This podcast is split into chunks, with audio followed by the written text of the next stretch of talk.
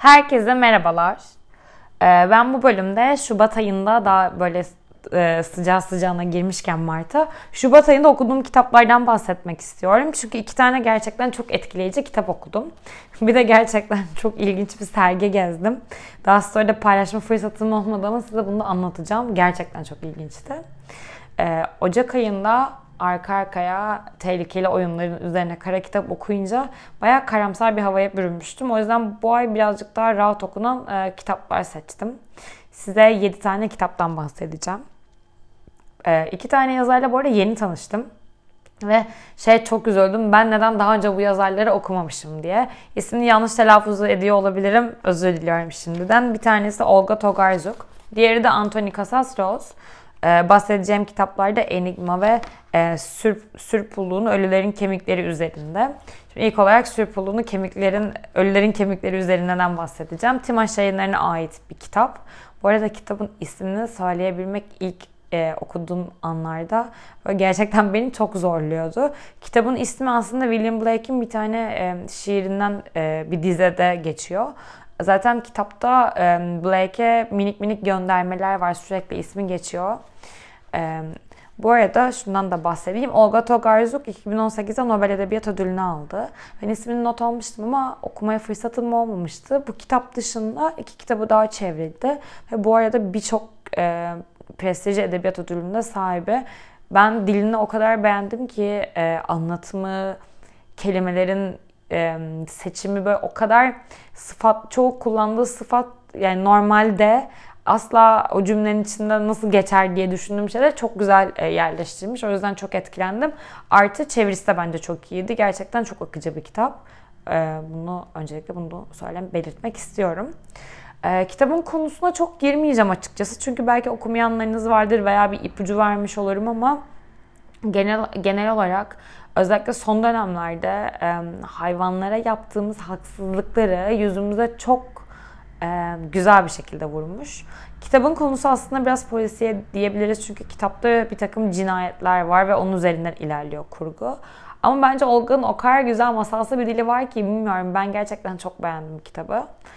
Ee, kitapta alt temalarda birazcık astrolojiye, astrolojiden kastım yaşam haritalarına değiniyor. Ee, biraz bürokrasinin eleştirisi var.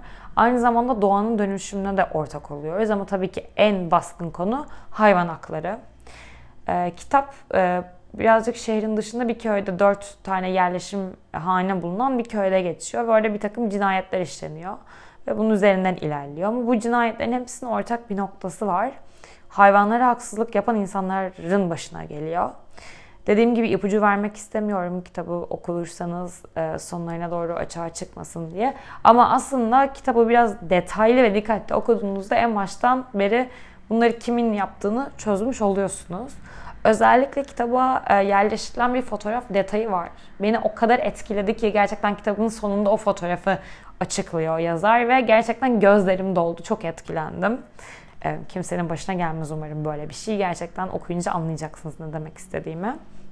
Bu arada e, ben normalde astrolojiyle hiç ilgili değilimdi. Daha yani yükselenimi yeni öğrendim.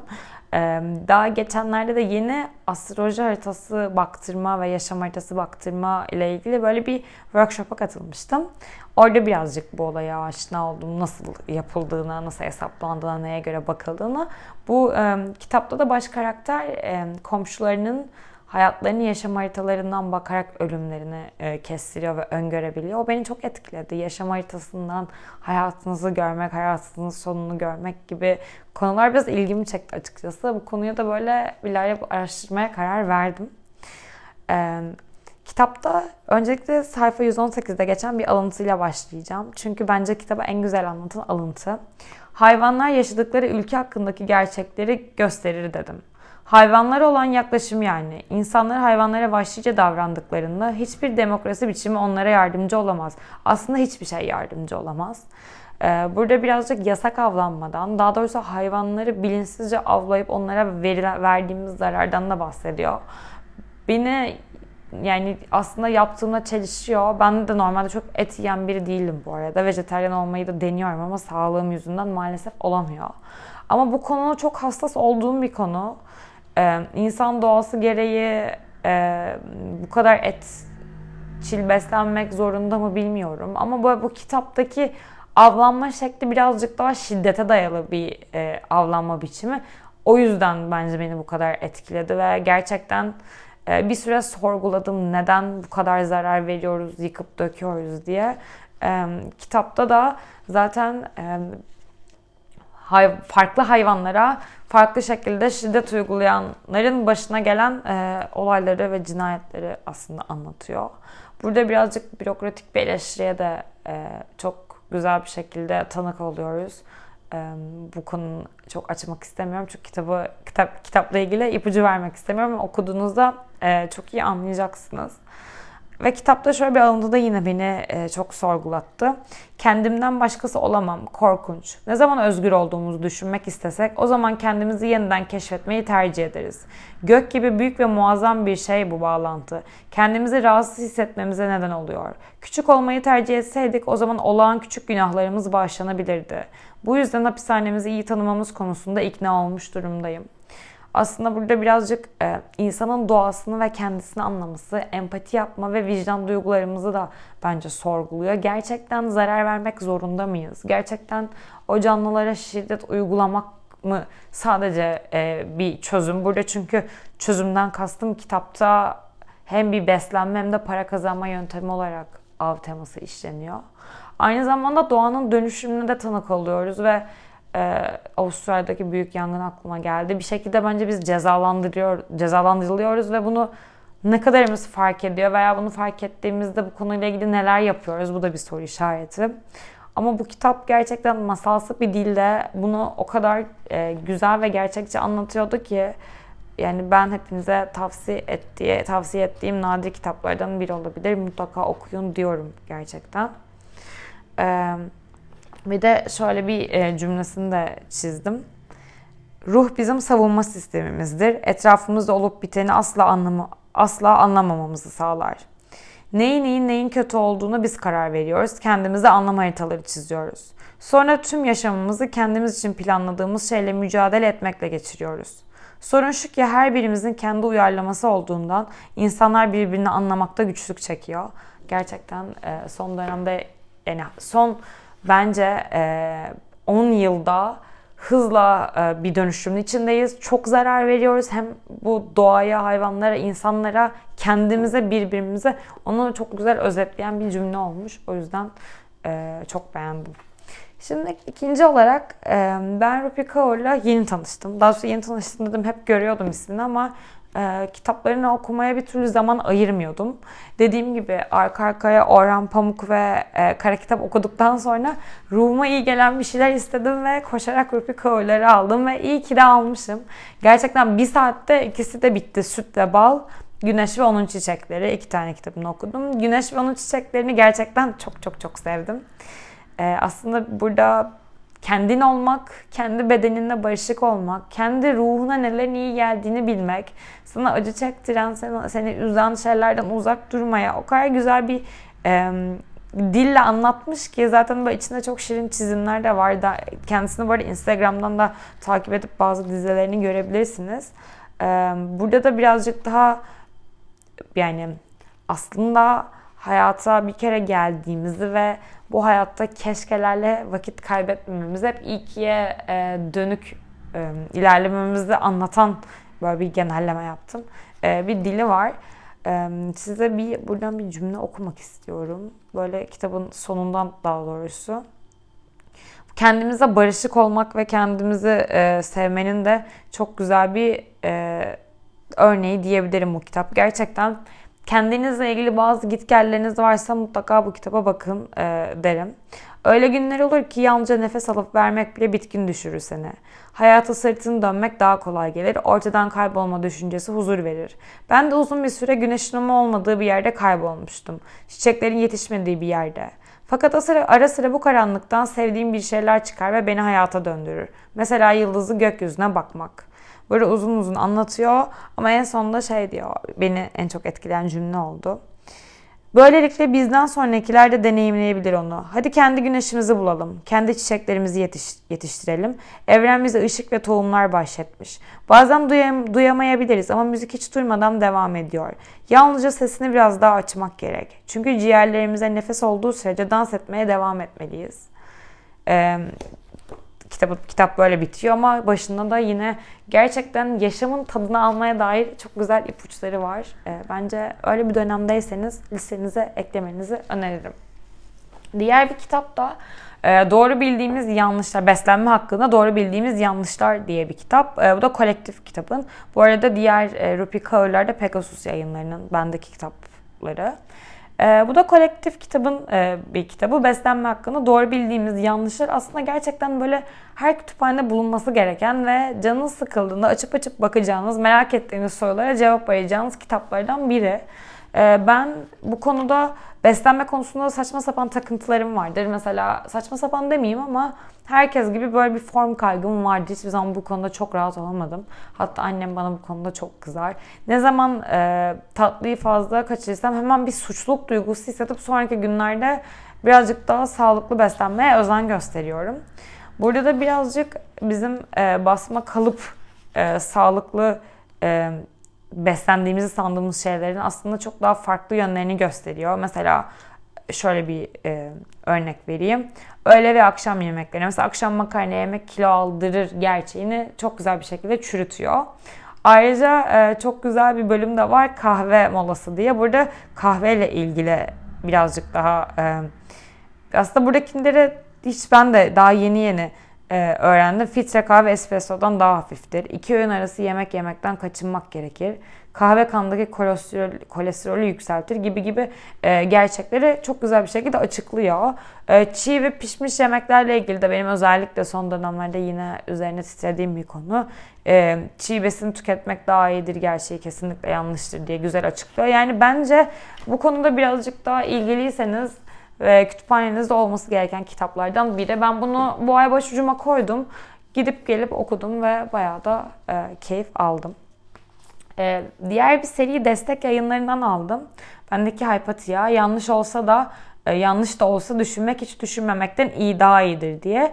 Düşünce tarihinin ilk bilim kadını Hypatia'dan böyle hem alıntılar var hem de o alıntıları açıklıyor. Bu bir aslında destek yayınlarının serisi çoğu e, düşünürün e, felsefesini anlatan böyle sanırım yanlış olmasın ama 6-7 tane kitabı vardı.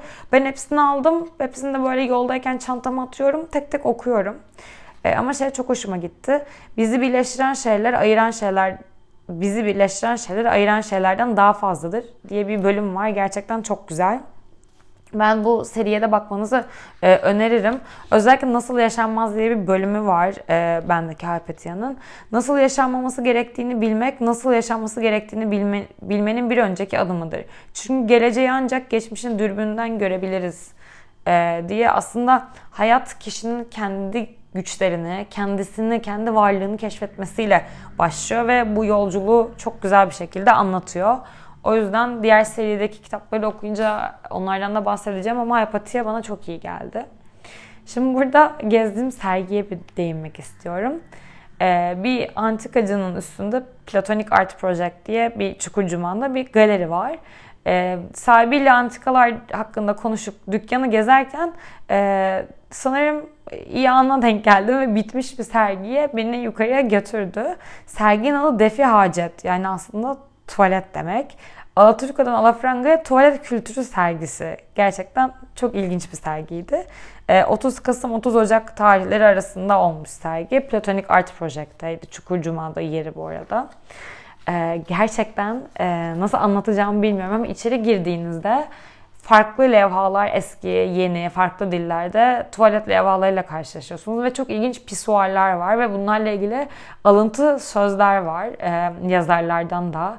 Çok ilginç sifonlar var yine aynı şekilde. Yine tuvalet kağıtları, eski antik dönemdeki e, tuvaletler. Gerçekten geçmişten günümüze tuvalet kültürünü anlatıyor aslında. Hem Avrupa'dan da gelmiş farklı tuvaletler var hem de aynı zamanda e, Anadolu ve e, Anadolu'dan da evet vardı. Roma kültürü ve Osmanlı İmparatorluğundan da böyle gelmiş farklı e, tuvalet türleri vardı. Gerçekten çok ilginç bir sergiydi. Fotoğraflarını gösterince anlatacağım size. Aynı zamanda çağdaş lavabo, pisuar ve seyyar tuvaletler de vardı. Bununla ilgili yapılmış esprili komik e, küçük oyuncaklar da yine yer alıyordu. Baya ilginç bir sergiydi bilmiyorum. Hayatımda hiç e, tuvalet sergisi gezmediğim için ya da ben bu kadar etkilendim. Diğer bahsetmek istediğim kitap aslında ben bu kitabı daha önce okumuştum ama bitirmemiştim. Bu ay bitirdim. Maurice Merleau-Ponty'nin Algılanan Dünya e, kitabı. Bu da Metis yayınlarından. İncecik bir kitap. Yolda o kadar hızlı bitti ki gerçekten nasıl okuduğumu farkına varmadım. Burada algılanan dünyayı bölümlere ay- ayırıyor. Sanat, bilim, duyu nesneleri ve insan doğası ile ilgili. Özellikle sanat ve algı dünyası benim çok hoşuma gitti. E, onunla ilgili e, sohbetler şeklinde ilerliyor. Aslında birazcık daha insanların düşüncesine, algıların e, yaşadığımız çevre, e, sosyokültürel ortam, kendimizle ilgili olduğuna ve algıladığımız dünyanın çok çok gerçekten çok farklı olduğunu, herkesin kendi algılarıyla e, bir nesneye verdiği e, anlamında çok farklı olduğunu anlatıyor. Hatta burada da e, şöyle bir cümle çizmiştim. Demek oluyor ki bir niteliği ona duygusal bir anlam yükleyen insan deneyimi içerisine yeniden koyarsak o niteliğin kendisiyle hiçbir ortak yanı olmayan başka niteliklerle kurduğu bağlantı daha anlaşılır hale gelmeye başlıyor. Öyleyse şeyler karşısında düşünüp taşınacağımız yalın ve tarafsız nesneler değil, her biri bizim için bir tutumu simgeler, bir tutumu anımsatır gibi böyle bir e, alıntı yapmak istedim. Ben çok beğenmiştim ve gerçekten evet bazı nesnelerin, olayların, kişilerin bizim onlara yüklediğimiz anlamlarla var olduğunu ben hep düşünürüm ve onu çok güzel bence anlatmış bir kitap. Ee, diğer bir kitap ve son kitabım bu ay okudum. Yeni bitti hatta taze bitti. Anthony Casasios'un Enigması.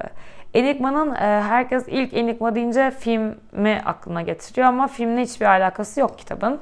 E, film e, İkinci Dünya Savaşı ile ilgiliydi. Kitap çok çok daha farklı. Kitap gerçekten çok etkileyici. E, Anthony Casasos inanılmaz ilginç bir yazarmış. Ben bunu öğrendim ve gittim bir kitabını daha aldım. Hatta bana DM'den e, bir tane takipçim yazmış. Aynı duyguları paylaşıyoruz çünkü duygulara dökemiyorum. Çok zor cümle kuruyorum e, Enigma ile ilgili. Okuduktan sonra ben de etkisinden çıkamadım. Dört tane karakterimiz var. Bu ana karakterleri o kadar güzel anlatmış ki yazar. Aslında her birinin hayatı başka bir kitap konusu olabilir. Ee, bunlardan bir tanesi bir profesör. Daha önce kitaplarının yayınlanmasını isteyen. Diğeri e, yani yazar diyebilirim. Diğeri de yazar olmayı da isteyen e, genç bir üniversite öğrencisi. Hiç konuşmayan çünkü çok e, travmatik bir geçmişe sahip olan ve geçmişte çok sevdiği birini kaybeden Japon bir kız var ve bir tane de e, şiir bağımlısı bir seri katil var. E, pardon seri katil demişim, kiralık katil. E, bu dört tane karakterin hayatları e, hem bir noktada kesişiyor hem de e, dördü arasında çapraz ilişkiler dönüyor. Yani şöyle diyeyim, hem iki kadının arasında hem e, profesör ve iki kadının arasında e, Japon kadınla e, katil arasında, profesör ve öğrencisi arasında gibi böyle sürekli kitaptaki dört karakter böyle bir duygu ve has paylaşımda yaşıyorlar aynı zamanda. Bu da çok farklı çünkü her biriyle birbirinin birbirleriyle olan ilişkileri bu arada bundan da haberdarlar. E, kapalı ka- e, kalan bir yarayı açıyor aynı zamanda. Ama bence kitabın en güzel yanı bu dördü bir araya geliyorlar ve beğenmedikleri klasiklere yeni bir son yazıyorlar ve kitapları öyle yayınlıyorlar. Bir nevi koysal kitap diyebiliriz. E, yayın evinde bunu bir kitapçı açıp bunu yapıyorlar ve sonrasında yolları ayrılıyor. Kitapta beni en çok etkileyen kısım Japon kadının hayatı oldu. Çünkü e, zamanda çok travmatik bir olay yaşamış. E, çok sevdiği birini kaybetmiş. Aynı zamanda kitapta çok garip bir e, cemiyet var. Bunlar bu cemiyete gidip hayatlarındaki e, sorunları veya mesela Japon kadın bu olayı anlatıp çözüm bulana kadar dilsizdi, konuşamıyordu travmatik olay yüzünden. E, yine profesörün de e, hayatla ilgili bir sorunu vardı. Yine katilin de katil olduğunu ve öldürme e, dürtüsünü orada cemiyetin içinde öğrendik.